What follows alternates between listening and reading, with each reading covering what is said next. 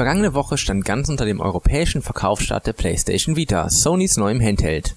Aber die portable Konsole kommt nicht unbedingt bei allen Spielern gut an, sondern wird durchaus mit etwas Skepsis betrachtet. Gerade in Japan hat die Vita scheinbar einen schweren Stand. In den Hardware-Charts liegt das Gerät nach wie vor hinter der PSP und in den Top 20 Software-Charts ist mit Gravity Days auf Platz 10 nur ein einziger Vita-Titel vertreten.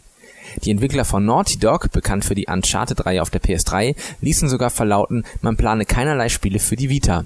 Ebenso skeptisch waren auch meine Kollegen in ihrem Podcast unter der Woche. Vor allem Alex klang zu diesem Zeitpunkt noch so. Und es sind einfach außer Uncharted zu wenige Spiele vorhanden, die mich jetzt äh, wirklich begeistern können, beziehungsweise die für mich ein Kaufgrund für den Handheld wären. Und dazu kommt, dass ich letztes Jahr mit dem 3DS, äh, den ich jetzt zum Release-Tag gekauft habe, einfach diese schlechte Erfahrung gemacht habe. Das Ding läuft meiner Meinung nach bisher immer noch nicht so richtig und da will ich bei der Vita den Fehler nicht auch wieder begehen. Ja, wenige Tage und eine PS Vita später dann aber schon so. Die PlayStation Vita hat mich bisher begeistert. Neben der enormen grafischen Leistung ist auch der Bildschirm äh, klasse. Er zeigt einfach tolle Bilder, die Touchscreen-Funktion ist super und der Bildschirm ist auch schön groß. Dazu kommt eine echt tolle Bedienbarkeit durch die gute Lage in den Händen, die ähm, Tasten, die zwar vielleicht etwas klein sind, aber trotzdem gut zu bedienen sind und die beiden Analog-Sticks, die wesentlich besser sind als jetzt äh, Slide-Pads wie bei PSP oder 3DS. Ähm, ansonsten, das Spieleangebot lässt sich auch soweit sehen. Die Spiele machen Spaß. Ja, so schnell kann es gehen. Aber euer Nachteil soll das natürlich nicht sein. Schließlich gibt es so nun auch bei uns Berichte rund um die PS Vita. Ganz anders hingegen der Nintendo 3DS.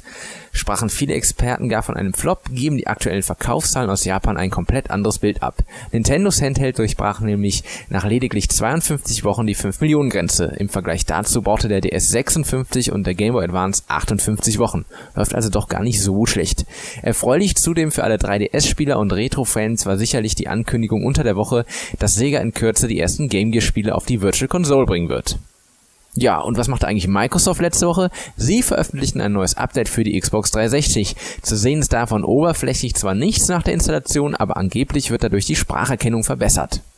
Erzähl mir doch mal, wie viel du am Tag Computer spielst. Oh, zwei, drei Stunden. Und Xbox eine Stunde nur. Ja, könnte vielleicht helfen. Ansonsten sorgte Activision für Aufsehen, nachdem sie die französischen Kollegen von Gameblog angeblich auf eine sogenannte schwarze Liste setzten, um sie fortan nicht mehr zu bemustern und auf keinerlei Presseevents einzuladen. Die Kollegen haben sich nämlich nach Anfrage von Activision geweigert, eine Meldung über Call of Duty Black Ops 2 von ihrer Seite zu entfernen. Sie hatten nämlich entdeckt, dass das Spiel kurzzeitig auf Amazon gelistet wurde. Activision sprach aber von einem Missverständnis, eine schwarze Liste wird es überhaupt nicht geben. Ja, das soweit von uns. Ich rate euch zu kommentieren, sonst kommt ihr nämlich auf unsere schwarze Liste. despre.